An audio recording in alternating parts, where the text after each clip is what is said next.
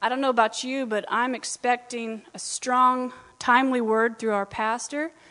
So let's turn our faith on for utterance for him. Who can say, Amen, Jesus is amazing? Well, it is good to be together with you, together with other parts of the body of Christ, because none of us have the whole thing ourselves, right? You are not the whole enchilada, but you're a part of it. And that's the good news. In fact, before I begin here, let's go over to Ephesians. I'm gonna, we're going to be looking at Romans chapter 8, but I just sense the Lord direct us to begin in Ephesians chapter 1. And we'll start in, in chapter 1 in verse 3. We've been looking at Romans for a while now, and we've been going through it kind of verse by verse and spending a lot more time on some verses and some sections of it. And um, we looked at how in chapter 7, life under the law is contrasted with chapter 8, life by the Spirit. And if you were not here with us and did not hear the last two weeks' messages, please go online and listen to them. We have had, uh, I've had so many people come and tell me that, hey, you know, that was, I, have never understood Romans 7 and 8 that way before. And, and that was life changing for me. And, and there was people that were set free in that. So if you did not hear that, go back and listen to the last two weeks, and you'll be so blessed by taking in the Word of God in, in rich form. All right, in Ephesians chapter 1, let's begin here in verse 3. Blessed is the God and Father of our Lord Jesus Christ, who has blessed us. You notice that's past tense? Has blessed us. It's already taken place. It's already happened. But that doesn't mean that we've taken delivery of it.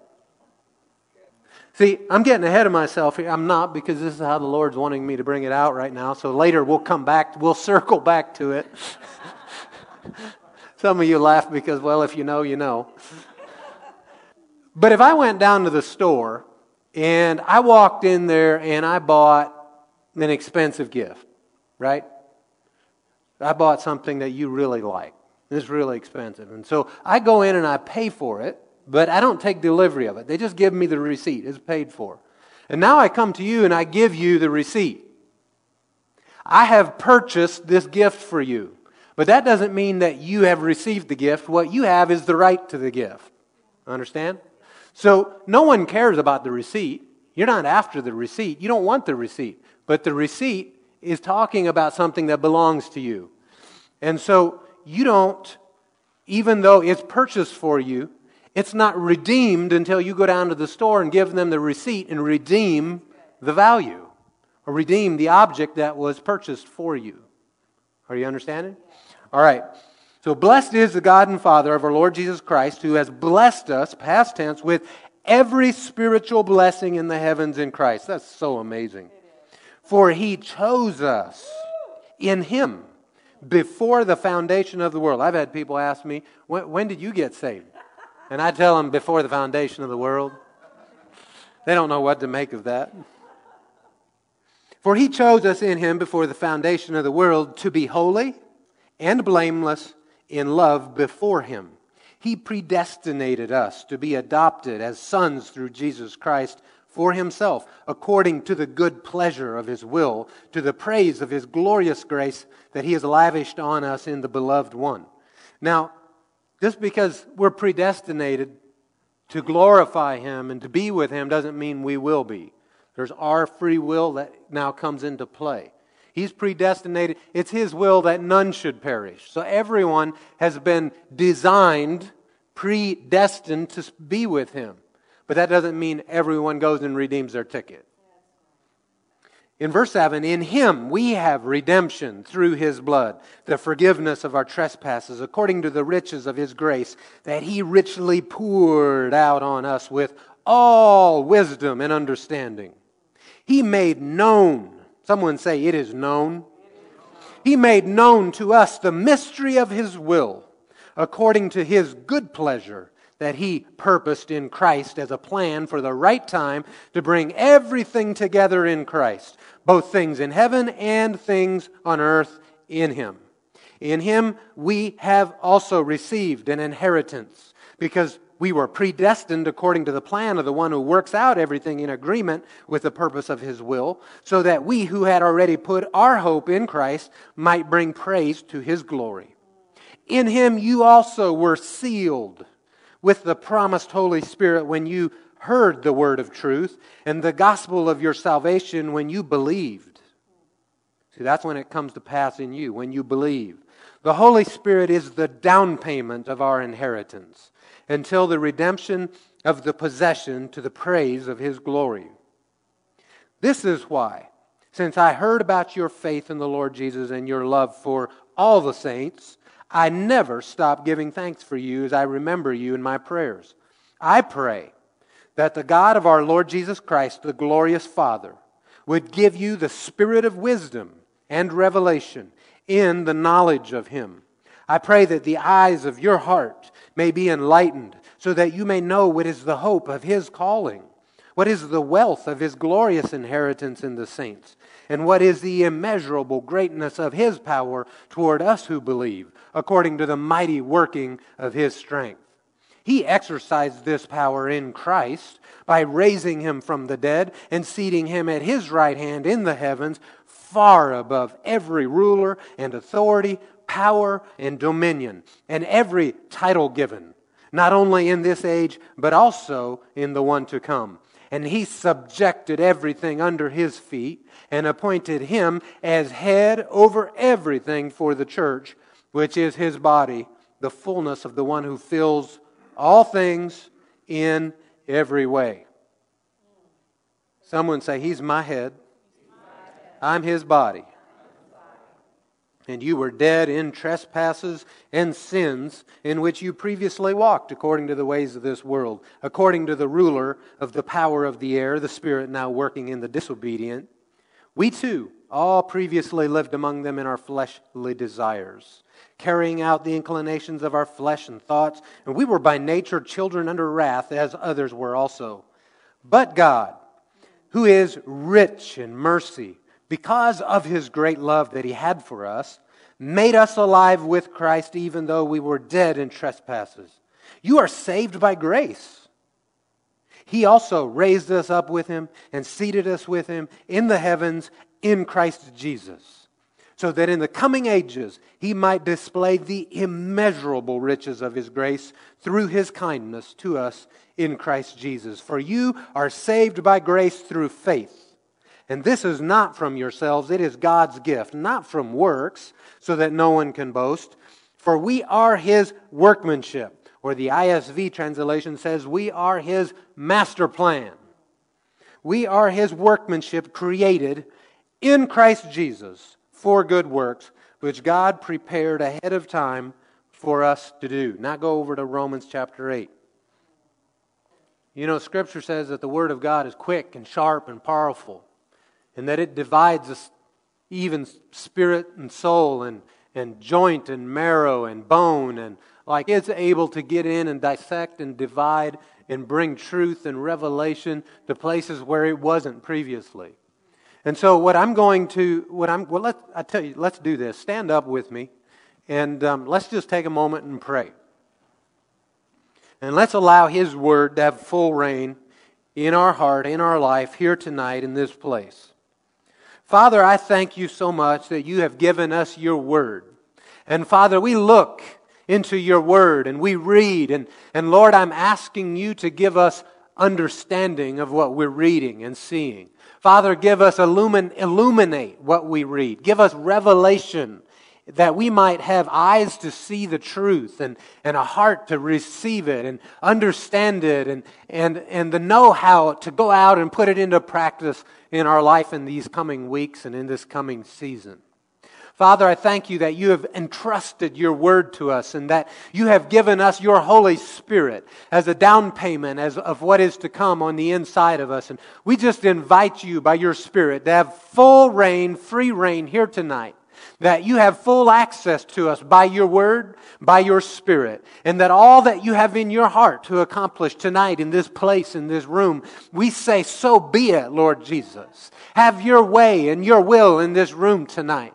I thank you, Lord, that every plan, everything that you have in your heart for us. We just, we set our faith for those things to come to pass tonight in us. And the realization that you are with us and that you have, have set yourself inside of us and given us your identity. And we bless you for this. We thank you for this. You are awesome, Lord. In Jesus' name we pray these things and amen. amen. All right, you may be seated. So in Romans 8, we're going to start our examination or, or, or breaking it down verse by verse, starting in about verse 17. But just because reading the Word of God is so much fun and so powerful, let's start back in verse 1, read down to that place, and then we'll start going from there.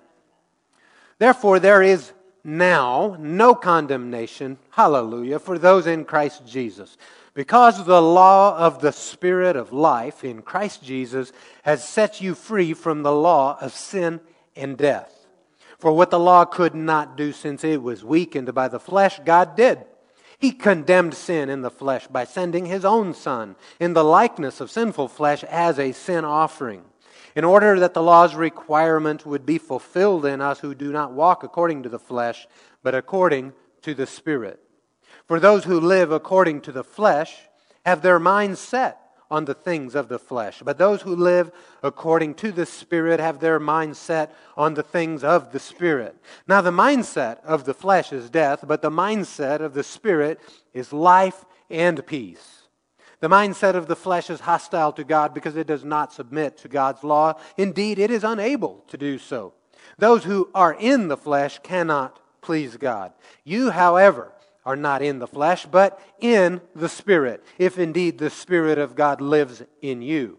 If anyone does not have the Spirit of Christ, he does not belong to him. Now, if Christ is in you, the body is dead, that's past tense, because of sin. But the Spirit gives life because of righteousness. And if the Spirit of Him who raised Jesus from the dead lives in you, then He who raised Christ from the dead will also bring your mortal bodies to life through his Spirit who lives in you. Look at your neighbor and say, Did you know that Christ lives in you? So then, brothers, sisters, we are not obligated to the flesh to live according to the flesh, because if you live according to the flesh, you are going to die. But if by the Spirit you put to death the deeds of the body, you will live. For all those led by God's Spirit are God's sons. For you did not receive a spirit of slavery to fall back into fear. Instead, you received the spirit of adoption by whom we cry out, Abba, Father. The Spirit Himself testifies together with our spirit that we are God's children, and if children, also heirs, heirs of God and co heirs with Christ, if indeed we suffer with Him, so that we may also be glorified with him. Yay, we get to suffer. Oh, that wasn't where you thought I'd go, huh? Put up 1 Peter 4 12 on the screen. 1 Peter 4 12. We're going to look at several, several scriptures here. I'll have you go to several up on the screen, and then we'll come right back here to Romans 8. 1 Peter 4, verse 12. Dear friends, don't be surprised when the fiery ordeal comes among you to test you as if something unusual were happening to you. You know, when the hard time comes, don't be shocked. Oh, no, what's happening? I mean, hard times of COVID shocked a lot of people, right? Because we didn't see in the natural realm that some things could go south so fast, right? In the spiritual realm, we're not shocked that we have opposition, but sometimes because of the absolutely amazing country that we've lived in and the things that we have just begun to take for granted, right? We, we don't live in persecution like what they were living in when he wrote the book of Romans, right? When Paul wrote that, there was a threat of death hanging over their head, literally for serving the Lord. And so we've become so accustomed to having it just amazing, right? So then when hard times come, we end up, we're like, what? Wow, never saw that coming. I mean, what's happening next week? You know, we started, anyhow. So look back up at verse, so in verse 13, instead of being shocked, rejoice as you share in the sufferings of the Messiah, so that you may also rejoice with great joy at the revelation of his glory. Verse 14. If you are ridiculed for the name of Christ, you are blessed because of the Spirit of glory and of God rests on you. If you face any kind of suffering for the cause of Christ, you are blessed. Now, is that poetry? Not exactly. I mean, maybe it rhymes in Greek or Aramaic or whatever it was written in, but it doesn't rhyme in English, right? So it's not poetry in that sense. It's not just something, you know, some hoorah that they wrote down to make us feel nice. But if God says we're blessed, that means he's, you have His favor on you. That means He's on your side. That means if you take any kind of flack for His name's sake, He's like, I'm right there with you. And man, this is stacking up. It's adding up for your favor. So we don't earn His favor. He's given us His favor. But when you walk in obedience to Him and now you face suffering because of it, oh man, it just turns the spigots in heaven open for you. But you got to be steadfast. All right, put up Acts 14, verse 22. Acts 14, 22, talking about suffering. Some time ago, I did a whole sermon. I, I, can't tell you the date to go back and be able to listen to it, but it's on the website. So if you go back and, and just listen to like the last four years of sermons, you'll find it. Um, that'd be good for you too, you know. And, um, but what you'll see, or, or, there's a sermon back there about suffering. The whole sermon was on suffering and how that if you want to walk with the Lord, you're going to face suffering and you're going to face persecution. And if you really want the gifts of the Spirit to operate in your life and you want the blessing of God to be shown in your life, what you are saying is you're going to be persecuted. That just comes with the territory. Here in, in Acts 14, verse 22, strengthening the disciples by encouraging them to continue in the faith and by telling them this is what they were telling the disciples. It is necessary to pass through many troubles on our way into the kingdom of God. Many troubles. Like, this isn't exactly refrigerator verses, is it? You put this up on your mirror and you go, Praise the Lord, I get to face many troubles today. All right, put up um, John, John 16, verse 13. This is what Jesus said to the disciples. Many of you could probably quote the verse, John 16, 13. he was nearing the end of his ministry, and he, and he t- takes the disciples aside and he says this to them When the Spirit of truth comes, that's a great verse, but that's not the one that I had in mind. Um, so let's go to the end of the chapter, maybe the last two verses of chapter 16. Um, the next verse. Maybe that's the last verse. There we go. I have told you these things. He said how they were going to have some, some problems. I've told you these things so that in me you may have peace. You will have suffering in this world. So Jesus promised it. You will have suffering in this world. Now, it's going to be for the cause of Christ. It's not going to be suffering because they were stupid. Right? There's a difference. Sometimes we hatch up our own bad plan and suffer because of it but that's not suffering for Jesus.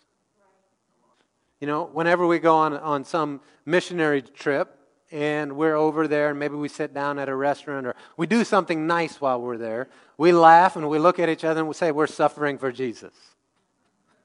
Because that's not suffering at all, right? So, what's he talking about? You will have suffering in this world, but be courageous. I have, I have conquered the world. I have conquered the world. Later, we're going to read about you are more than conquerors. You know why we're more than conquerors? Because he did the conquering, but we get to have the possessions. He did the winning, but we get to take the land and have all the good things of the kingdom. That's more than a conqueror. all right, come back to Romans chapter 8. Now let's look at verse 18. Speaking of suffering. If we're, going, we're co heirs with Christ, if indeed we suffer with him, so that we may be glorified with him. In fact, in Timothy, I believe it says that all who would live godly will suffer persecution. Here in Romans 8 18, See, the great thing about this is he, he mentions these things. In the next number of verses, he talks about moving from groans into glory. and how all of creation is waiting for this and for the sons of God to be revealed and for the whole planet's redemption to come to pass. You know, there's going to be a new heaven and a new earth. And, and the old heaven and the old earth, it says they're going to melt with fervent heat. I always laugh. I was telling my kids the other day, we were looking out seeing a rainbow. It's like two days in a row, and there's this beautiful rainbow outside the house. And, and, and we stood there looking at it and saying, you know, God sees that. And He remembers that He's not going to flood the earth, right? Because He said that when, when you know, in, in Genesis, that when I see my bow, I will remember the covenant that I will never again destroy the earth by water. And then I said, and then he, then he says, but I'm going to do it with fire. that's, what, that's what Hebrews says. It's going to melt with fervent heat. So there's going to be global warming on a scale that they haven't even talked about. But the good news is, is there is coming a new heaven, a new earth that we're going to get to be a part of and, and, and all of that. And so this part of Romans that, he, that we're in right now in chapter 8, he's come into life by the Spirit, living in the power of God, and now he mentions these groanings and the suffering, but at the end of the chapter, he really like starts to get sassy with the devil, sassy with all these troubles and trials that are coming at him. And I mean, Paul could write about a lot of these things. If you've read Second Corinthians, he lists off a list in Second Corinthians 10 that is like, wow, That'd have killed anyone else. In fact, I think it probably did kill him a time or two, and he, he came back to life. At one point, it says they left him for dead, and the disciples gathered around him, and, and then he got back up. So I don't know what all exactly went on there, but in about another 250 years, we can all get together and talk about what it was because we'll probably know. We'll know as we are known. Why did I say 250 years? That way it for sure includes all of us. Verse 18, for I consider, Paul, Paul could say this, man, he could say it from authority. He could say it from a place of, I've went through some hard things. I've suffered some things. I consider that the sufferings of this present time are not worth comparing. They don't even compare. They're not even worth measuring over against the glory that is going to be revealed to us. The glory that's going to be revealed to us. Put up 1 John 3 1 and 2. 1 John 3. You're going to be busy on that, uh, on that screen tonight. I'm going to keep having you put scriptures up, so stay on your toes. 1 John 3 and verse 1. Look at how great a love the Father has given us, that we should be called God's children. And we are. The reason the world does not know us is that it didn't know him. Verse 2. Dear friends, we are God's children now. See, we're not waiting for it to happen. We are right now. And what we, we will be has not yet been revealed. There is a glorification coming that we're going to be a part of that we don't, we don't even know about yet. I mean, there's some few things, a shadow of some things mentioned in Scripture about what's coming. But what we read tonight in Ephesians in chapter 2, he said it's going to go through the ages. He's going to reveal his kindness and his goodness to us. And so it's going to take a long time for him to be able to, for us to fully grasp the glory that how we've been glorified. And he says, what we're, what we're going to be has not been revealed yet. We know that when he appears, we will be like him because we will see him as he is. Now, you and I have been given, we've been given a deposit of what's coming. Your spirit has been born again. That part's not getting any further redeemed than it is right now. You've already taken possession of the possession, right? You've already taken, he's given the, he's, he's purchased you and you have taken possession of your born again spirit. That part's not getting any more redeemed. It's as redeemed as it will ever be. But your body, right, your flesh and bones, that's not been redeemed. It's been purchased, it's been paid for, but you haven't turned the ticket in yet. You haven't received the new body yet. That day's coming. So back here, um, actually put up 2 Corinthians 4. 2 Corinthians 4, verse 17. Now, if we would read earlier in 2 Corinthians 4 in this chapter, you would see that Paul says, Man, we had it rough. I mean, I'm telling you, we were knocked down, but we weren't knocked out. And, and he just goes through and he, he, he talks about the difficulties that they had faced. And then in 4, 2 Corinthians 4, verse 17, he makes this statement. He says, For our momentary light affliction is producing for us an absolutely incomparable, eternal weight of glory. I mean, there's so much in that verse, it is ridiculous. Look at that. He says, the hard times that he'd been going through, suffering, suffering, suffering, suffering. He says, oh, it's momentary light affliction, is nothing. Well, it's true, and, and since the time, today, Paul looks back at those times almost 2,000 years ago and goes, that was nothing right? It's just momentary, a, a faded memory. Maybe it's not faded, but it's a memory, right? Versus where he is right now and what is going on for him right now. Our momentary light affliction, if we would just take this approach, this viewpoint of our life and the things that we deal with and the struggles that we face and any kind of suffering that comes our way, if we'll take this viewpoint on it, it'll solve a lot of the problems that it'll make so you don't need a lot of counseling. A lot of counseling comes because people end up messed up, right? Because now they need help to figure out because they were too in the moment. They, were, they couldn't see the forest because they were standing so close to the trees.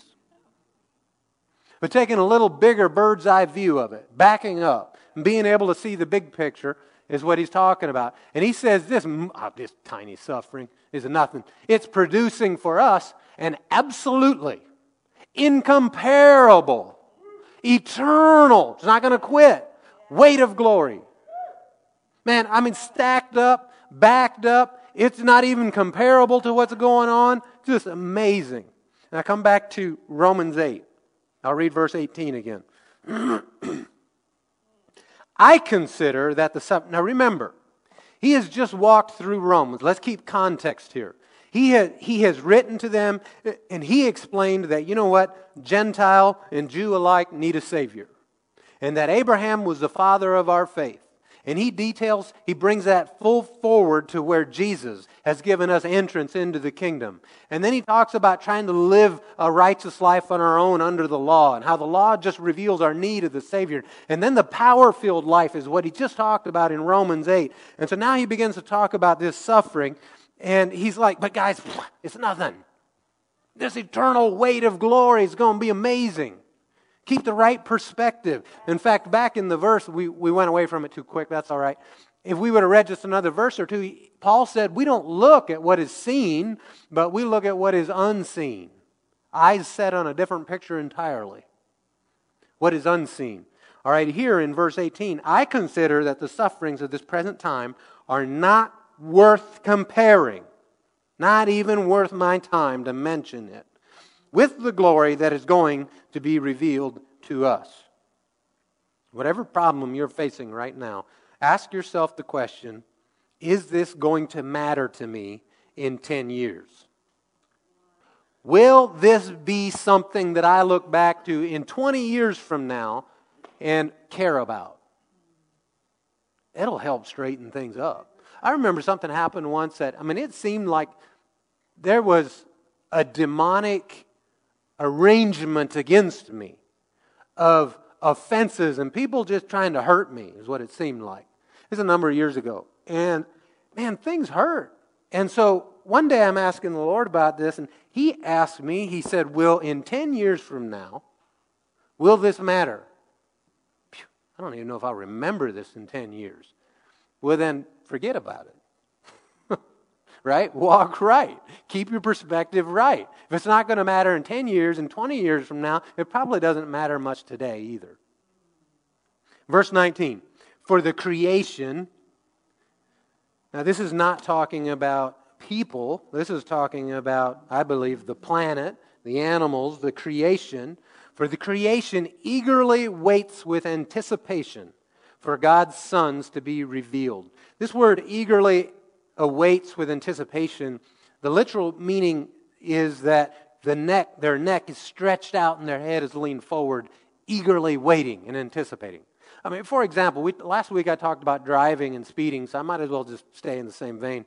You know, when you're at a stoplight, maybe that when you were young and dumb, right? And you were at a stoplight and your friend or someone else is at the stoplight beside you and they're revving up over there, and you know that when the light turns green, it's going to be a race to the speed limit. See? Things are changing, right? I remember we had a guy growing up, and he, he, he worked at the mechanic shop and up the road from us, and he belonged to our church. He was like, he would not speed, but he loved to race. So he would race from zero to the speed limit, and it was great. Anyhow, so you're there at the stoplight, and uh, the light is, is, is red, and you know the light's going to turn green just any moment. And you're watching, you're watching, you're watching, you're waiting, waiting, waiting, waiting, so I can go and beat this guy. Well, you have eager anticipation. Man, it's got your enter, it, it absorbed your attention. You're leaned forward. You're ready for that light. Now, in Turkey, you have an advantage. See, that wasn't so long ago. In Turkey, you have an advantage because the light goes from red, yellow, green.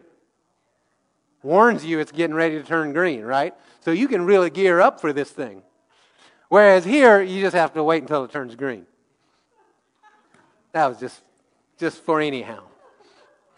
Some of you are like, I don't know, man. This is just out there. All right.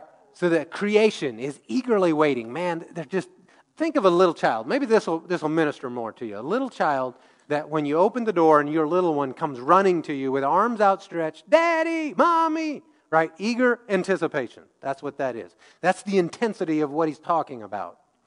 The creation is eagerly waiting for the God's sons to be revealed, for the creation was subjected to futility, not willingly, but because of him who subjected it, Adam. So remember, creation was given to Adam. Have dominion over it, rule it, it's yours. Then he sells it out. And so all of creation goes into bondage with Adam. But when the spirit of Adam got redeemed, mankind is what I'm talking about, when the spirit of mankind was redeemed and that was restored, our bodies weren't redeemed. Now they were paid for, healing was paid for. We know all of that is included in atonement, right? But our resurrected bodies have not we've not yet taken possession of those, as well as the new the new earth is a type of that new body that you're going to have. The whole thing is going to be very much alike, but but new and better and supernatural. All right, it says uh, the creation was subjected to futility, not willingly, but because of him who subjected it, in the hope that creation itself will also be set free from the bondage to decay. I mean, just look around. Everything decays if you just leave it alone for long enough, right? It begins to rust or decay or, or mold or whatever. Bondage to de- wrinkle, to decay into the glorious freedom of God's children. For we know, actually, I'm going to read before we go further. Um, I'm going to just read a couple verses to you. If you would on the screen, find 2 Peter 3 13, and I'm going to read a couple verses to you from Isaiah. Isaiah 11, 6 through 9 is what I'll read to you. The wolf will dwell with the lamb and the leopard will lie down with the goat. The calf and the young lion and the fattened calf will be together, and a child will lead them. The cow and the bear will graze, their young ones will lie down together, and the lion will eat straw like cattle.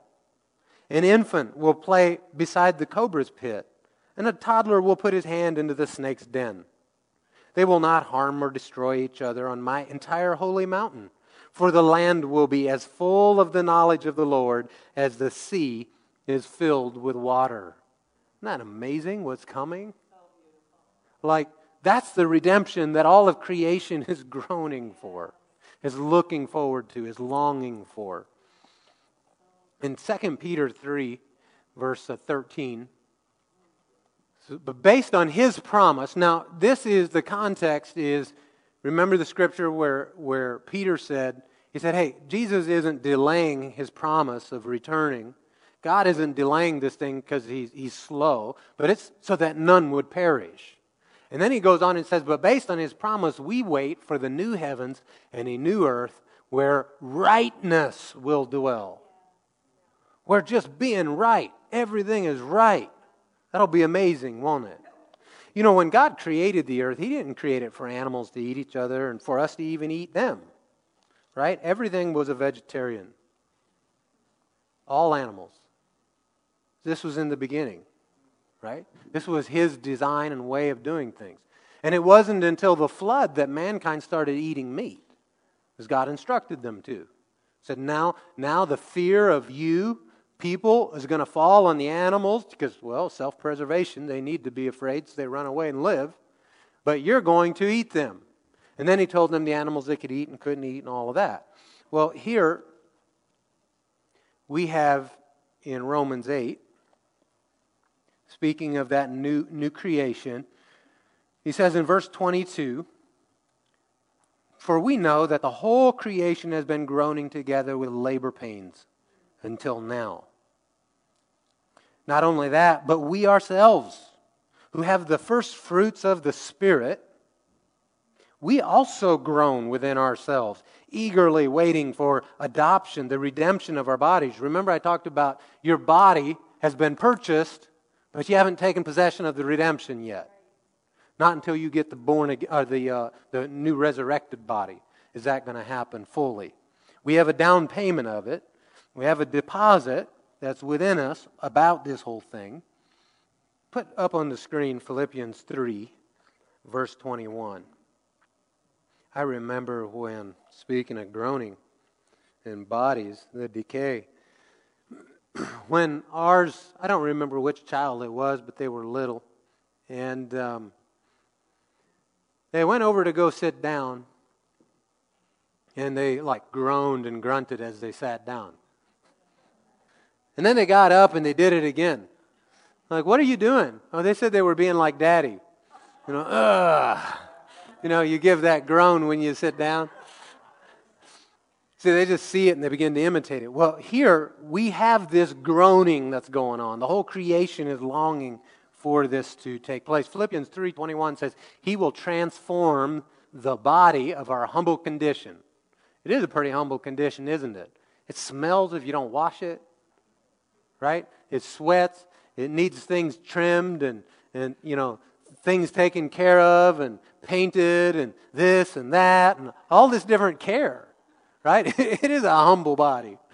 But this body of our humble condition into the likeness of his glorious body. I don't think that Jesus' glorified body ever smells like sweat. Never. Any kind of decay. That's what's coming for us. How's he going to do it? By the power that enables him to subject everything to himself. Hallelujah. You know, if you haven't read 1 Corinthians 15 lately, go read it. It's such an amazing, amazing chapter. You read it and you get done and you just want to shout like you do at the end of chapter 8 here in Romans. All right, back here in Romans 8, verse 24 talking about the hope of our body's redemption, the hope of creation's redemption. Verse 24 Now, in this hope, we were saved. But hope that is seen is not hope, because who hopes for what he sees? None of you are hoping to come to church tonight because you're already here, right? You don't hope for something that you've already taken possession of. You hope for something, you're hoping to go home. You're hoping to eat something afterwards, maybe. He goes here in verse 25 Now, if we hope for what we do not see, we or what you don't, don't have yet in your possession, we eagerly wait for it with patience. Hope produces patience. Hope is extremely important for your faith. And if you say, Well, I need patience, what you're really saying is, I need hope. Hope produces patience. And if you, you are short on patience for something, whatever the issue is, maybe it's a promise of God that He gave to you. Maybe it's, a, maybe it's something, a promise like, like, for example, healing right? Something that He gave to us at the cross. And so you're standing in faith for this healing to take, for to be realized in your flesh and bone body.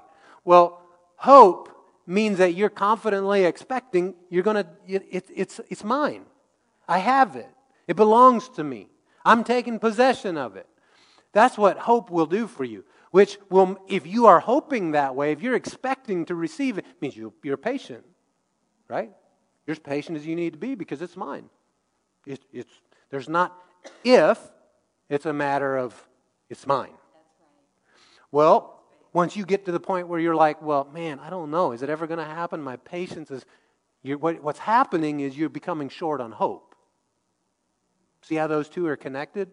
And hope in the Bible, it doesn't mean wishfulness, right? It means confident expectation. It's, it's very close to faith. It's the doorway, the gateway of faith. You can't have faith without hope, just like you're not going to have patience. I'll give you an example. You're dealing with someone who's difficult, be it a child, be it a spouse, be it someone at work, you know, whatever. Just find somebody that you need patience with in real life. Okay? If you're going to be patient with this individual, it means that you're expecting, maybe it's a child, and you're trying to teach them something, and you're being patient with them. Why? Because you are hoping that they're going to arrive wherever they need to arrive. Right? You're trying to teach them one plus one, and you're patient with them because you have the hope they're going to learn what's one plus one. And maybe after like five hours and they still don't know what one plus one is, you might begin to lose patience. Why? Because you've begun to lose hope that they're ever going to learn what one plus one is. Okay? Hope produces patience. Verse 26 In the same way, in the same way, in the same way, hope and patience. In the same way of the groaning and the taking redemption, of, we're hoping for redemption of our bodies and we're patient for it because we hope for it. In the same way, the Spirit also helps us. That word helps is the word cooperate or assist together. Helps us in our weaknesses because we do not know what to pray for as we should, but the Spirit Himself intercedes with inexpressible groanings. Intercedes with inexpressible groanings. And He who searches our hearts knows the mind of the Spirit because he intercedes for the saints according to the will of God. So if we confidently in the Spirit can pray and expect and hope, we're going to have patience for that as well, right?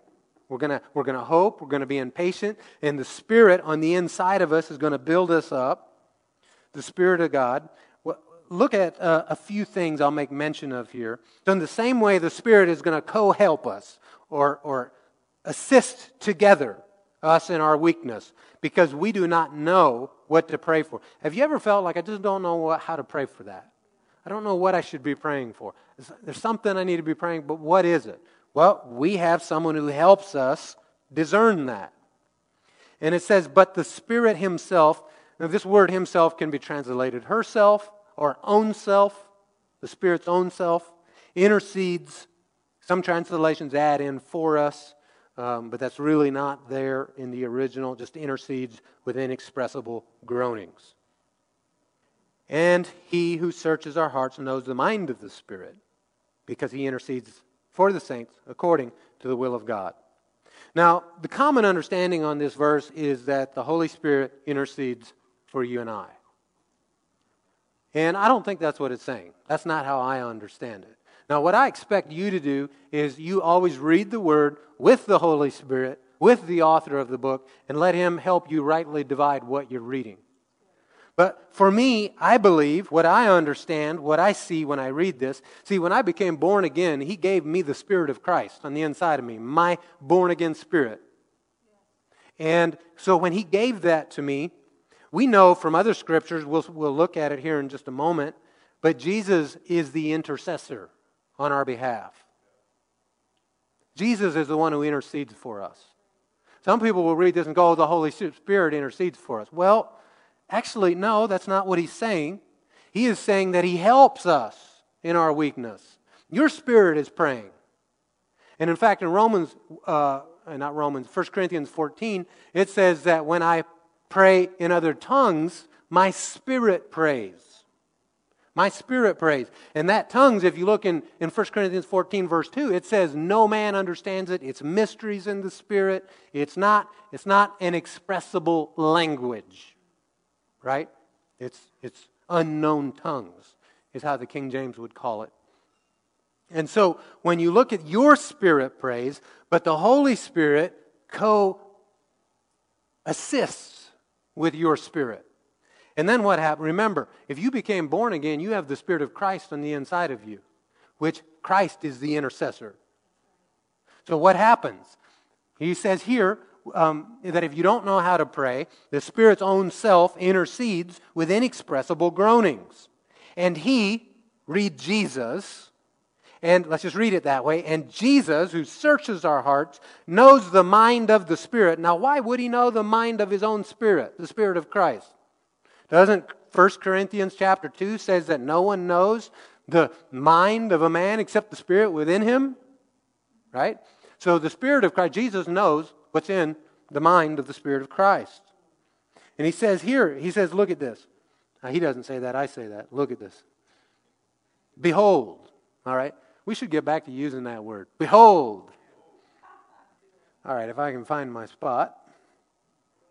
No wonder. I was trying to find in verse 23. Back to the groans. Verse 26. So, 7. So, and Jesus, who searches our hearts, knows the mind of the Spirit because he, Jesus, intercedes for the saints according to the will of God. Look down in verse 34. Who is the one who condemns? Christ Jesus is the one who died, but even more has been raised. He is also at the right hand of God and intercedes for us. Jesus intercedes for us because he has put within you the Spirit of Christ when you made him the Lord of your life. And he knows what's in the mind of the Spirit, and he intercedes according to the will of God to the Father. In fact, if you look in, in Hebrews 7 25, you don't need to put it up because I'll just read it to you here. Therefore, he is able to save completely those who come to God through him, speaking of Jesus, since he always lives to intercede for them. Or how about um, 1 John 2 and 1? 1 John 2 and 1. See what, um, wrong, wrong chapter. First, my little children. I am writing you these things so that you may not sin. But if anyone does sin, we have an advocate with the Father, Jesus Christ, the righteous one. The, an intercessor with the Father. It's Jesus Christ. All right? Jesus Christ. So the Spirit of Christ within you will help you know how to pray, what to pray, and not only that, Jesus intercedes on your behalf. Let's keep on reading here. Verse 28. Put verse 28 up in the NIV. All right, so verse 27 talked about according to the will of God. Everyone say according, according. to the will of God. Verse 28 in the NIV. And we, the reason I say NIV is because the Holman and the CSB is just not a great translation. Many of the translations aren't real great in this verse, but the NIV does a really good job of bringing it out. And we know that in all things, God works for the good of those who love him, who have been called according to his purpose. It doesn't say that God is the one doing all things, right? God's not the one perpetrating all the evil out there in the world and doing all things. God's not the one that is orchestrating car accidents and cancers and all these different things. Car accidents, that's not a word, but you get the, you get the idea. More than one. I'm really grateful for a people that have a grace to hear in spite of the decay. We know that all things work together for good for those who love God, who's called according to his purpose. All things, all things are working together for good. But there's conditions. There's, I see three conditions. For the person who is praying in the Spirit and that has the Spirit of Christ in him, interceding according to the will of God. So that's, the, that's first the condition. And then he goes, for those who love God, who are called according to his purpose. The word love is present tense, it's now, it's current. We know that in all things, God is working. You know, God has a plan for you, and we tell people this all the time. He has a good plan for you. But you know who else has a plan for you? The enemy. A plan of destruction and death. And so, what he would like is for you to walk in his plan. But the Lord, on the other hand, has a different plan for you. And if you love him and you are interceding according to his will and have the Spirit of Christ on the inside of you and you are walking in obedience to him, guess what? The one who has the master plan of destruction for you, God will just turn it on its head and make good come out of it instead. See, some people have the mistaken idea that, well, God is in control of everything. Yeah, that's a mistaken idea. I mean, I hear it all the time, everywhere I go from believers. You know, this and this and this, and how terrible things are. But you know what? I'm just so comforted God's in control. Well, he's doing a horrible job if he is. Just say it like it is. If he's in control, he's got it really messed up. I can see that. You can see that. Is God sovereign? Absolutely. But being sovereign and being in control is not the same thing. I'm sovereign over my boy's bedroom. It's, it's my domain, it's my house, it's in my house, it's mine. Belongs to me, I'm sovereign. But guess what? I'm not exactly in control of everything that's happening in that bedroom. Because every now and then I have to come in and put things right. Hey, do this, do that. Looks like a war zone in here. Weapons everywhere, clothes everywhere, right? So that's my point in this earth. Yeah, God created the earth, but He's not the one that is making all the things happen in the earth. He's not the one that had you eat a whole box of Cap'n Crunch. who did that? She asked. So no one thinks it was her. I guess we know now who it was. right? He's not the one making you do those things. I was one time talking, as we were working and up at Lewisburg at the university, and um, had this guy hired, and he was um, a reformed radical something. And he believed that everything that happened, God was in control of. So we went back and forth on this issue one day, you know, having an, an argument, but like in with good relationship. And uh, back and forth debating this issue. That can't be. God's not in control of it. Yeah, it is. Yeah. So finally, I won, or at least I shut him up by telling him, well, guess what? Since God's in control of everything, He's the one who sent me to tell you that's not true. And that ended the conversation. We all laughed and went back to work. See, let's just make it, um, in case you're still struggling with that, that God's not in control. If God's in control, that means the sin that you committed was His will. He's the one who made you do it. So why should you be held guilty for sin?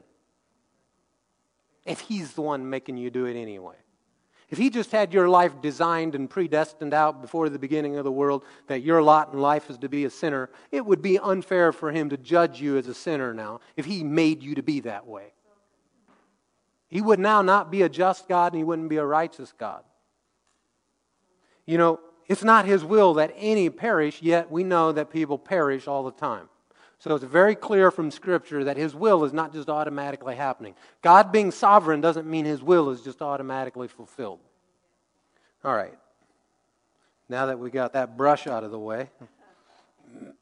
For we know that all things work together. So God is the master at turning things that were meant for harm to make good come out of them. For those who love God and who are called according to His purpose, think His will if you're walking according to His will, and when bad things come and you're, you, you stay hooked, I mean, even think of, well, no, I'm not going to take time to go there. Verse 29. For those He foreknew, He also predestined. Now, foreknew means knowledge beforehand, a knowing before it happens. That's what He foreknew means. Those He foreknew. He knows if you're going to choose to serve Him or not beforehand. It doesn't mean that He created you to not serve Him if you choose not to. But for those He foreknew, He also predestined to be conformed to the image of His Son, so that He would be the firstborn among many brothers and sisters. And those He predestinated, He also called, invited. And those he invited or called, he also justified. And those he justified, he also glorified. Notice all of these are past tense. But have we been glorified yet? No. But if you are walking according to His will, according to His purpose, then it's as good as done. Now it's just a matter of patient hope. And before long, we'll see it all come to pass. And, and in Ephesians, we read about predestination and what that is. The whole world's been predestined to be with Him, but not everyone's going to live in that destiny because of their own choices. He has justified, He died once for all sin. That even includes the person who never served Him and went to hell, their sin. They were justified if they would have taken receipt of that redemption. now he begins in verse 31. Here's where he just likes summing up everything he's written up till this point in Romans and he has he's talked about the spirit-led life and he's talked about this this this time of, of tension between groans and glory and, and what is to come. And, and now he begins to ask some rhetorical questions, and some of the questions he answers by asking more questions, and other questions he just doesn't answer because they don't deserve an answer because they're obvious. It's kind of like this if I say to you, if this direction is up, what's this direction? Well, no one even needs to answer because we all know. This is a rhetorical question. We all know that if that's up, then that's down. We don't even have to say that half of the equation. So that's some of the things that's going on here.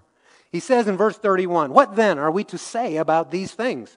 If God is for us, who is against us? See, part of us would, the, the obvious answer we immediately think of is, well, the devil and his angels are against us. Yeah, that's true, but I like Paul's approach. He doesn't even consider it worth mentioning. Because it's not like God is for us and just a little lower than God, here's the devil, and his forces are, are against us. No, there's no, there's no comparison. If God is for you, then there, it's not even worth mentioning. No one can be against you. It doesn't count for anything. It just doesn't count. All right? He goes on and he says, he, he asks a question, he answers. If God's for us, who can be against us? So he asks another question and kind of answers. He did not even spare his own son, but gave him up for us all. How will he not also with him grant us everything? If he didn't withhold that which was most valuable to him, why would he withhold from you now? He wouldn't. That would just not make sense. It would be, it would be completely incongruent with God's character. Who can bring an accusation against God's elect? Notice he doesn't answer it with, well, people condemn, the devil condemns. He doesn't go down the list. There is no condemnation for those who are in Christ Jesus. So if you are staying in the Spirit, there's none. Who can bring an accusation? None that count. I mean, in the courts of heaven, you have been declared right. Who, who can bring an accusation against? Who can successfully bring something to court against that? Nobody. Is why he doesn't say the devil. Who can bring an accusation against God's elect? God is the one who justifies. Think of it this way. If you had someone with an infinite amount of money standing next to you, and they said to you, I will pay every debt and every need that ever comes your way. Any past debt, any future debt, I have it covered. I have an infinite amount of money, there's no end to it. So there's no debt that you could rack up that would even put a dent into my ability to pay that. Who can bring a $2 debt against that? See, you wouldn't even mention it. It's not worth mentioning. It doesn't compare because there's so much better on the other side. Who is the one who condemns? Christ Jesus is the one who died, but even more has been raised, and he is also at the right hand of God and intercedes for us. Who can separate us from the love of Christ?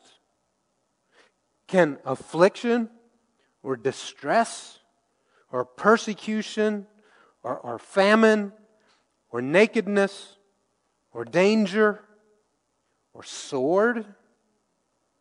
Or inflation or the Democrats or COVID or lockdowns or family members or relationships that have gone bad, who can separate us from the love of Christ? Make it applicable to you.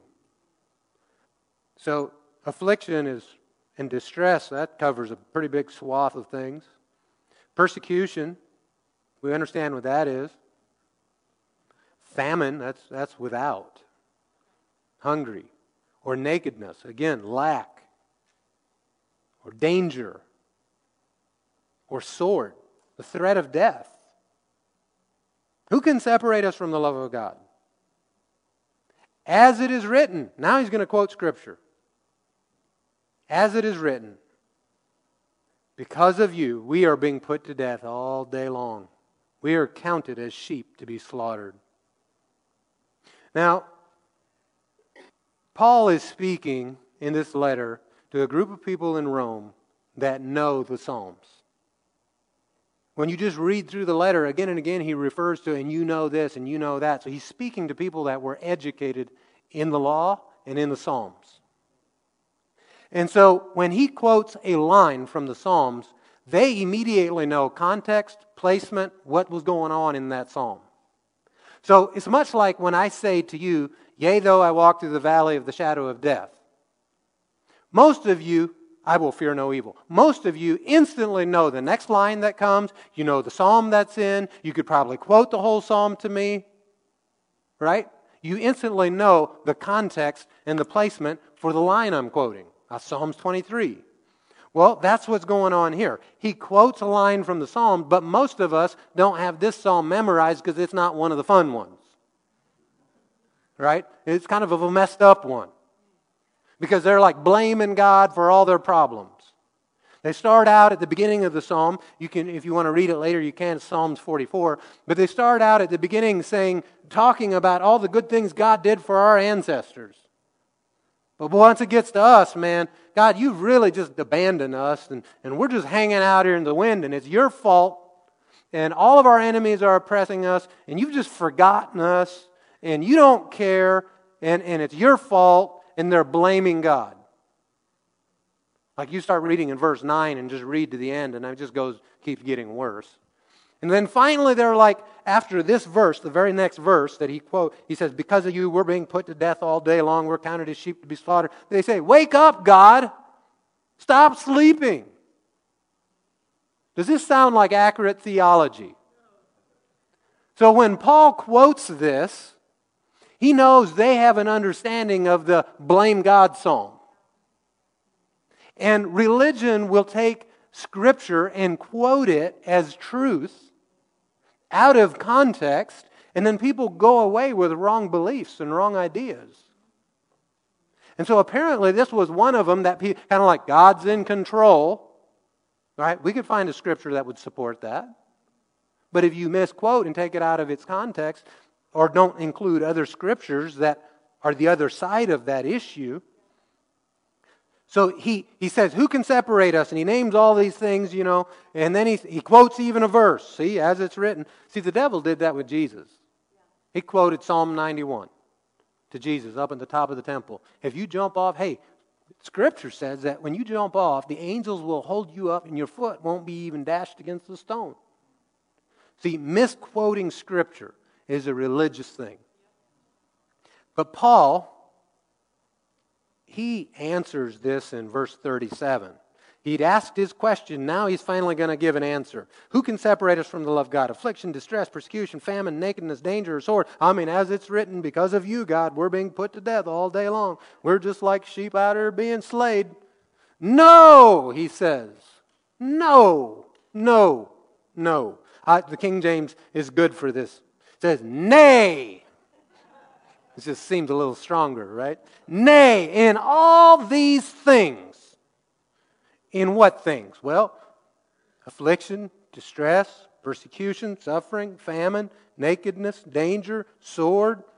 If you feel like you're a sheep being slaughtered, slaughtered, in all of these things, we are more than conquerors through him who loved us. For I am persuaded Now, here's an interesting thing. I am persuaded it implies at one point he wasn't. So he has now reached a point of being convinced. I am I'm persuaded. See, being swayed means you weren't there at one point. So he says, I am persuaded. So he's put some thought into this. He's lived some life experiences. He has suffered. He's gone hungry and he's had plenty. I know what it's like to have a little. I know what it's like to have a lot, he said. I know what it's like to be hungry. I know what it's like to be well fed. I know how to have plenty and I know how to have lack. And he goes through this multiple times in the letters that he writes. And so he is speaking from experience. And he said, I am persuaded that neither death nor life. In other words, even if I die, I'm still more than a conqueror. Because, see, he has his eyes on something completely beyond this natural level and plane. I am persuaded that neither death nor life, or angels, or rulers, nor things present, nor things to come, nor powers, nor height, nor depth, or any other created thing will be able to separate us from the love of God that is in Christ Jesus our Lord. Nothing. Nothing. He doesn't mention the past because if you are living according to everything he just wrote in Romans 8, the past does not exist for you. Your past is irrelevant because your past is now Jesus Christ's past.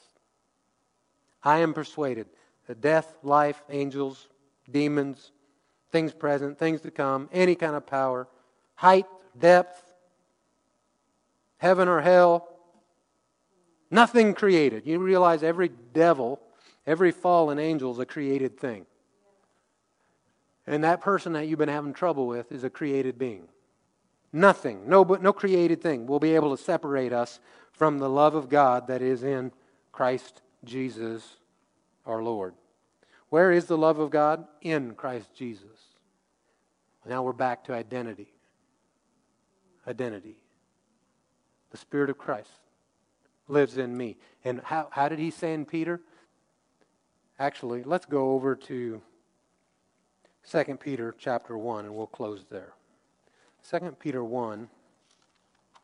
In fact, if someone wants to tell the, the children that they can um, get ready to come up, and worship team, you can come up and take your place. In 2 Peter 1, verse 3, His divine power has given us everything required for life and godliness through the knowledge of Him who called us, here it is again, who invited us, by His own glory and goodness. By these He has given us very great and precious promises, so that through them, you may share in the divine nature, escaping the corruption that is in the world because of evil desires. For this very reason, make every effort to supplement your faith with goodness, goodness with knowledge, knowledge with self control, self control with endurance, endurance with godliness, godliness with brotherly affection, brotherly affection with love. For if you possess these qualities in increasing measure, they will keep you from being useful or unfruitful in the knowledge of our Lord Jesus Christ. And I'll just jump down to verse 11. For in this way, entry into the eternal kingdom of our Lord and Savior Jesus Christ will be richly provided for you. Everything that you need to be more than a conqueror, to reign in life, that nothing separates you from the love of God. It's all available to you. You have rights to all of those benefits in the kingdom.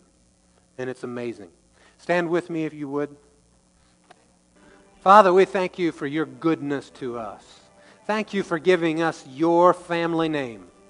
Thank you for adopting us and taking us from the homeless, wretched state that we were in and making us family and giving us the garment of salvation and clothing us and feeding us with your word and with your life and with your power. Thank you, Father, that you have given everything we need to be successful in life, to be more than a conqueror, to live in victory. Thank you, Father, that you made your love available to us, gave us your love. You planted it within our heart, and I bless you for it. And we just rejoice now. Lord, receive our thanksgiving this night as we bless you and praise you for these wonderful things.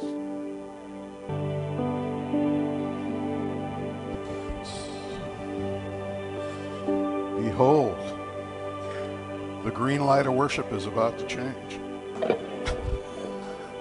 Are you ready?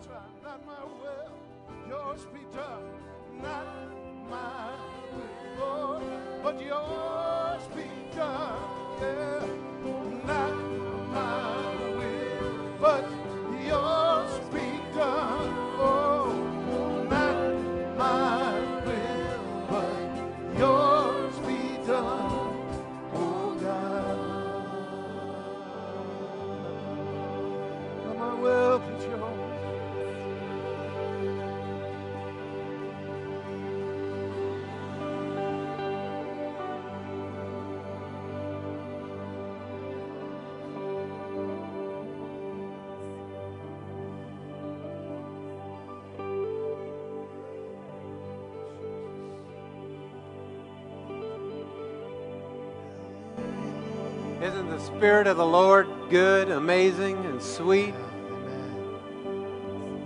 Just carry that with you this week.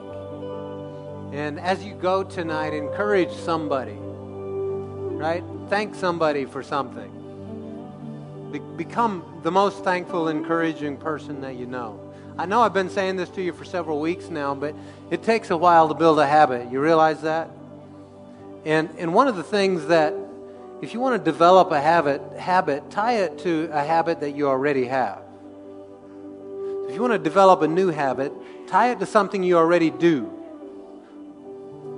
regularly.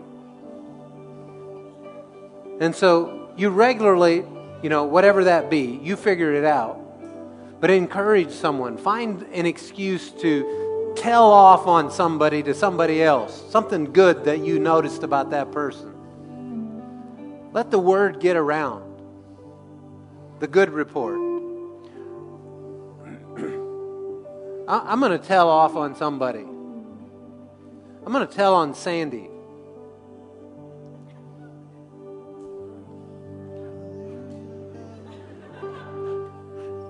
You know, Sandy has just faithfully invested her gifts and her talents into the kingdom of God.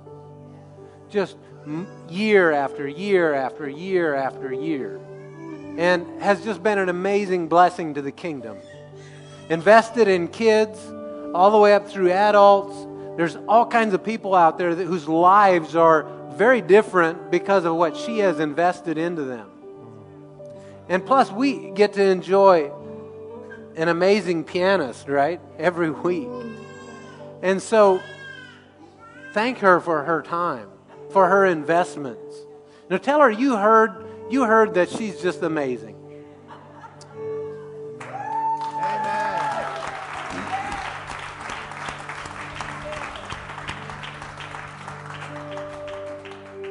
The Spirit of Christ in you is lo- looking to and longing to encourage his brothers and sisters. So give expression to him. One way we love God is by encouraging one another. All right, be blessed.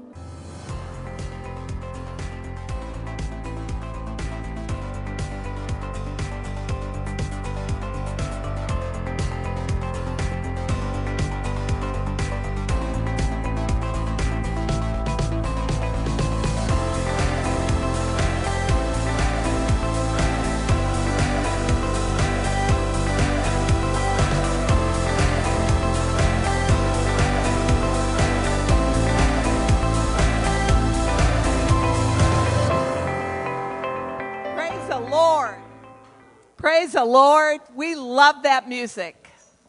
John, thank you. Amen. God bless you all. Thank you so much for coming and being a part of this family Saturday night here at Church of the Word International. I'd like to encourage you tonight in, in our worship time, which is all the time you're here. Amen. It's not just with music, it's our whole posture toward the Father as we worship Him. Psalms 29, David wrote it. And he wrote it as he was watching his sheep on the side of a mountain, and a, and a great big thunderstorm was coming in. And he was overwhelmed with the powerful presence of the Lord in this thunderstorm. So much so, in 11 verses, he says 25 times, Oh God, oh God. But King James says, Oh Lord. So it says, Give unto the Lord, O you mighty ones. Just kind of catch his enthusiasm and his awe and his wonder as he's watching this powerful thunderstorm come in. Give unto the Lord glory and strength.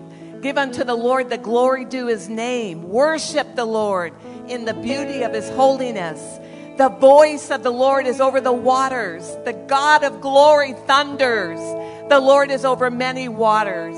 And the voice of the Lord is powerful. The voice of the Lord is full of majesty. The voice of the Lord breaks the cedars. Yes, the Lord splinters. That must have been a lightning strike.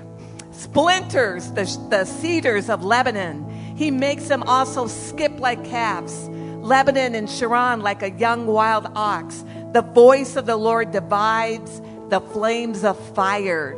Can't you just picture the, the lightning in the sky?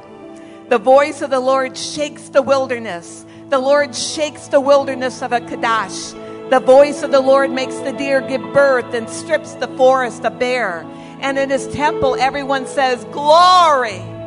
The Lord sat enthroned at the flood, and the Lord sits as king forever. The Lord will give strength to his people. The Lord will bless his people with peace.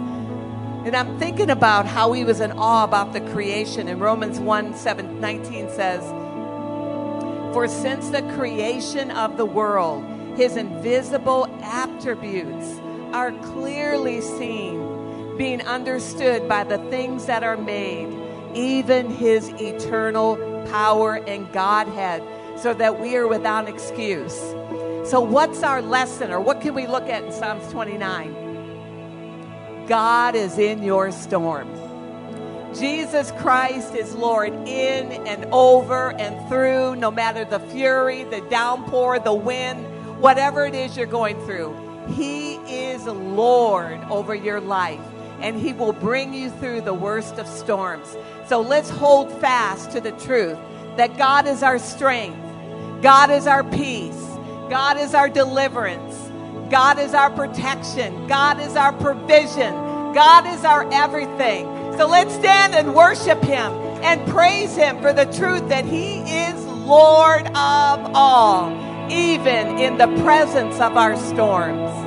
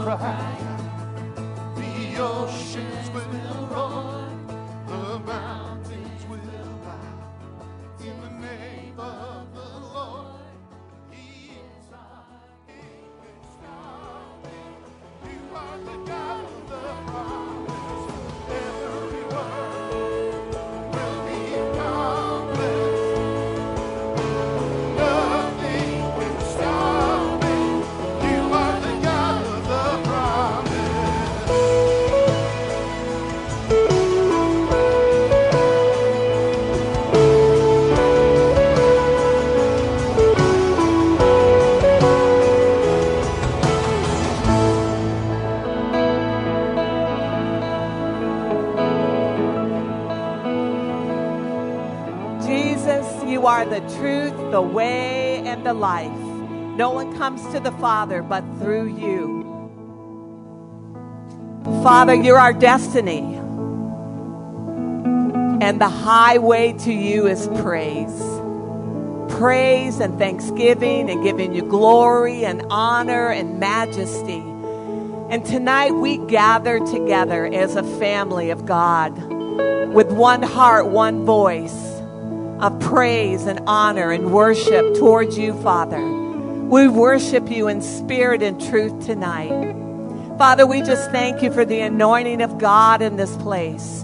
The anointing over the word of God as it goes forth in power and precision, that it hits the mark of our hearts to bring change, correction, reproof, a confirmation of truth that you've spoken, that it's just good soil. Good soil. Your word will land on good, good soil. Holy Spirit, we thank you for your presence here. And Jesus, you are so welcome, the head of this gathering. We celebrate your manifest presence tonight. We long for you to show up and come with your gifts, your touching of healing, healing the brokenhearted, healing bodies, speaking into our ears a voice, a word that we need. Holy Spirit and Jesus, just be here tonight with all of us. You are invited and welcomed and celebrated. And we long and yearn for you, your manifest presence. Father, thank you. Thank you for loving us so much, that you love us so much. You're not willing for us to stay the same, but to be changed further and more into the image and likeness of your Son, Jesus. And that's the longing and desire of our hearts, too. That's why we've come to be changed by you, to be loved by you, and to give you our love tonight as well. So it's a love feast. It's a love feast tonight. So just love on each other. Tell the Lord how much you love him. Turn to your neighbor, your friend, your brother, your sister. Tell them you love them and you're so glad that you're here. This is a love feast tonight. Praise the Lord.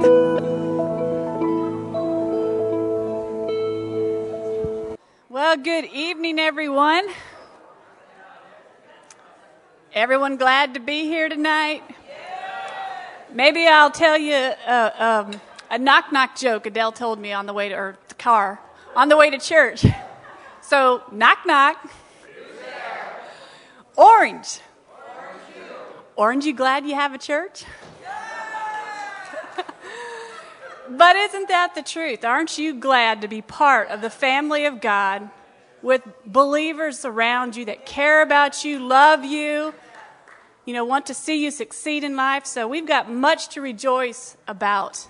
And on that note, Karen said there were seven salvations at Citygate last week. Seven salvations. Glory to God. Seven souls changed forever. Thank you for being a part of that and all that you, everyone that takes part in that. Thank you for all of that. All right, well, we're going to um, welcome anyone that's here for the very first time. If there's someone here first time at CWI, can you just raise your hand? Can give you a, a hand clap. All right. Oh, in the back, over here. Thank you for coming out tonight. We're glad you're with us. Trust you'll be blessed. All right. Uh, if you need a cash envelope for your giving, you can raise your hand and the ushers will bring you one. And if you're giving by credit card, please fill out all of the blanks. You know, returning the tithe is an act of obedience. Isn't that true? The word tells us to. So it's an act of our obedience, but it's also a demonstration of our trust. Trust in God, trust that you believe He's good. Do you believe He's good? Do you believe that you're in the kingdom of goodness? that you're in the kingdom of blessing. That's, that's who we serve, uh, the King of blessing. It's also a test of your priorities. Do you have God first in your life? Do you put Him first in your life? You know, in Mark 10, how many of you remember um, what we talked about last week, the rich young ruler? So in Mark 10, you know, one of the things that he said to Jesus, he just needs a name. I mean, I, I want to, I have it in my notes here I have RYR, but he needs to be he needs a name, Fred or George or John, I don't know, something. it's just too long to say that. But anyways, so he says, "Good teacher." And Jesus says, "Why do you call me good?" Now, he wants to uh, he wants to know is this man he says no one's good but God. So are you are you saying I'm God? Number 1, do you believe in God? Do you believe I'm the son of God? And do you believe he's good? That's the question. Do you believe he's good? Cuz the very next thing that Jesus had him well, the test that was coming was what? Sell everything you have, give it to the poor, come and follow me. Do you believe I'm good, by the way? Do you believe I'm good? Or is it, oh no, my face falls and, you know, it's going to be bad because, you know, I've got, it's just going to be, you know, here comes that doctrine of poverty. You see what I mean? That's the, that's the lie. That's presented. It's like many well meaning people, I believe, they, they mean well, but they camp on that you know, Jesus said to sell everything, so Jesus wants you to sell everything. You ought not own anything. You ought not have anything because you're supposed to sell it all and give to the poor. Well, Jesus wasn't a socialist. That's not what he was asking of this guy. you know, he, he wasn't saying liquidate and take a vow of poverty. Because as we can see in this scripture, I'm not sure why I keep turning away from it. in this scripture, he, he, he gave the antidote. He says, you know, he talks about how hard it is to enter the kingdom of God for those that are rich. Notice he said, enter. And then he, and he says, you know, if he'd have just hung with me, a hundred times more would have been his. And not just stuff, but relationships. So turn over to, to Luke, Luke chapter 12. I just, I felt like reading this passage, I felt like it could almost, it's like this Fred, okay, rich young ruler, Fred, you needed to hear this. Hear what Jesus is saying. If you'd have just heard this, maybe, maybe you would have chose differently. You know, because do you want, do you think God wants us poor? Is, that's the question out there. People, maybe God wants me poor. Okay, maybe not poor, but maybe He doesn't want me rich either. Maybe He wants me somewhere there in the middle you know, just somewhere, just barely getting by. You know, I mean, after all, what did it say in Luke 6? You know, blessed are the poor. Uh uh-uh, didn't he say that? He said, blessed are the poor. Well, in one, trans- one, one place it says poor in spirit, but in Luke 6 says, blessed are the poor. You know, he also said it's hard to enter if you're rich. What, what's he saying? It's really important that we get what he's saying. Why don't we finish Luke 6? It says, Blessed are the poor, for Theirs, anybody know? Is the kingdom of God. If you look at that scripture, I know I told you to turn to Luke 12, but we've got to go here. If you look at that passage where he says, Blessed are the hungry, for they shall be filled. Blessed are they that mourn, for they shall laugh. I mean, he gives the problem, then he says, Here's the answer. Here's the problem, here's the answer. So the answer is the kingdom of God. All right, right? That's the answer. That's the antidote to poverty. That's the antidote to lack. So the kingdom of God is not supposed, you're not supposed to stay there. It's supposed to bring you out of that. Okay? So here we are, Luke 12. I just wanted to point that out. Luke 12, then Jesus said to his disciples, Therefore I tell you, do not worry about your life, what you will eat, or about your body, what you will wear. Okay, this is why I said if this guy would have just been able to hang with Jesus enough to hear this, because this is what he's probably what he's thinking about, worrying about his life. If I'm going to give away, if I'm going to liquidate everything, with Jesus, I got bills to pay. What am I going to eat? What am I going to wear? What, well, maybe he's got family. I don't know. But that's the, that was the problem, you know, to, the opportunity to worry about his life. Verse 23 says, For life is more than food, and the body more than clothes. Consider the ravens. They do not sow or reap, they have no storeroom or barn, yet God feeds them. And how much more, say how much more, valuable are you than birds? We're so much more valuable than birds. And yet God takes care of those. Who of you, by worrying, can add a single hour to your life? since you cannot do this very little thing. Wow, that's a little, God considers that a little thing. If you can't do this little thing, why do you worry about the rest? Consider how the wildflowers grow. They do not labor or spin. Yet I tell you, not even Solomon in all his splendor was dressed like one of these. If that is how God clothes the grass of the field, which is here today and tomorrow is thrown in the fire, how much more, say, how much more, much more will he clothe you, you of little faith. Now, if you look up this word faith, it actually brings out you of little trust, you of little confidence. So, didn't I say that I, that was the test? This was a test of trust to this rich young Fred. he needs a name. I get my tongue twisted around it. To this guy, he needed, he, he was given this test of trust. And, and that's what this is about. He wasn't trying to have him take a vow of poverty and say, you know, you enter the kingdom of God and it's just hard row to hoe the rest of your life for you. He wants you to trust him. You know, interesting thing, he brings out Solomon in all his splendor.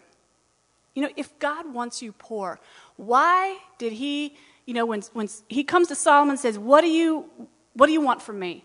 And Solomon says, Look, I just wisdom. I need the wisdom of God to rule. I need the knowledge of God. I need to, you know, and basically said, Lord, you have my heart. You have my heart. I can't do it without you.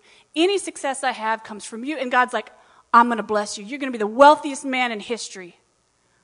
Why would you do that if you're a God that wants people to, like, boy, you shouldn't have to, you shouldn't be rich, you know? I mean, do you see what I mean?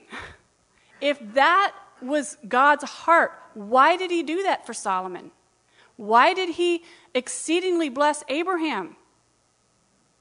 We've got to break out of this thinking of thinking that somehow there is godliness in poverty. God is with you if you're there. He wants to bring you out of that.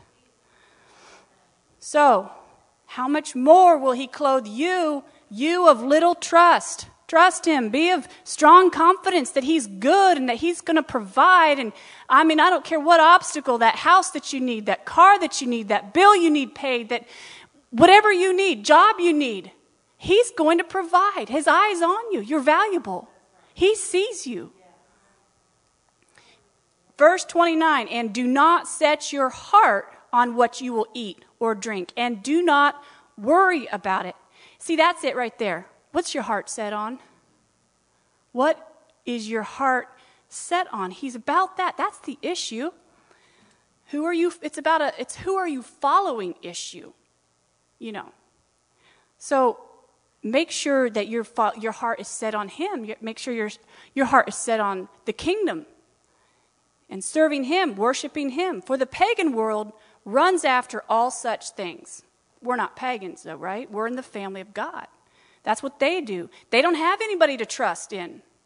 They just look at their own resources and abilities and think that's where their trust needs to be. So they run after all such things. Your father knows you need them. Okay? He doesn't expect you to survive on just thin air. He, he knows that you got to have a car to get around and you know you need you need a job kids need to eat there needs to be diapers he knows those things but seek his kingdom and these things will be given to you as well. I about said first, because that's what, what it says in Matthew.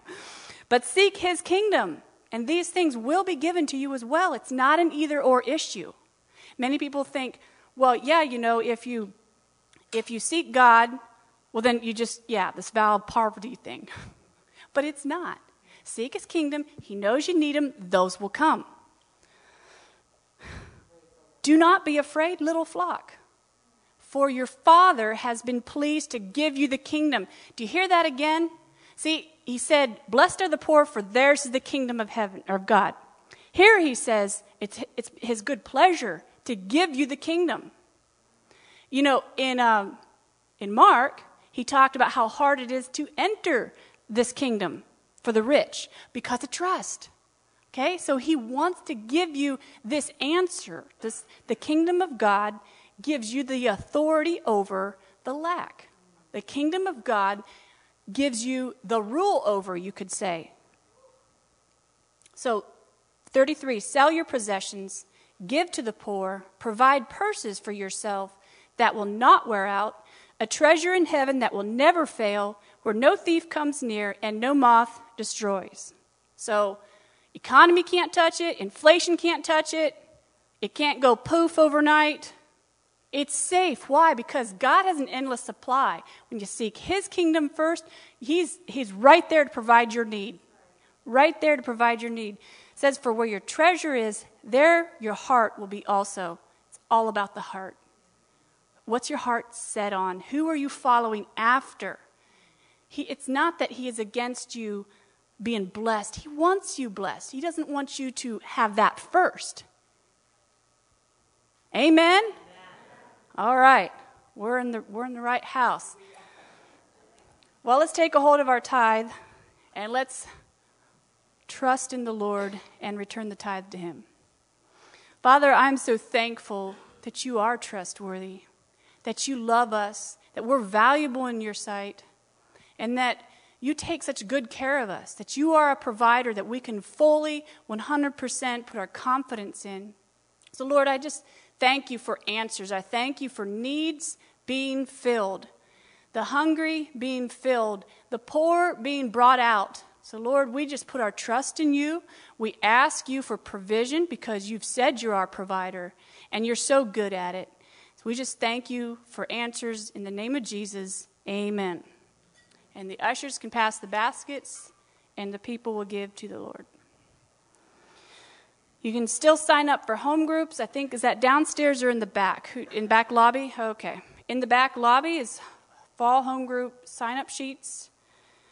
And next week we're going to be having Jake Kale from Threshold here, so come expecting good a good word through Jake.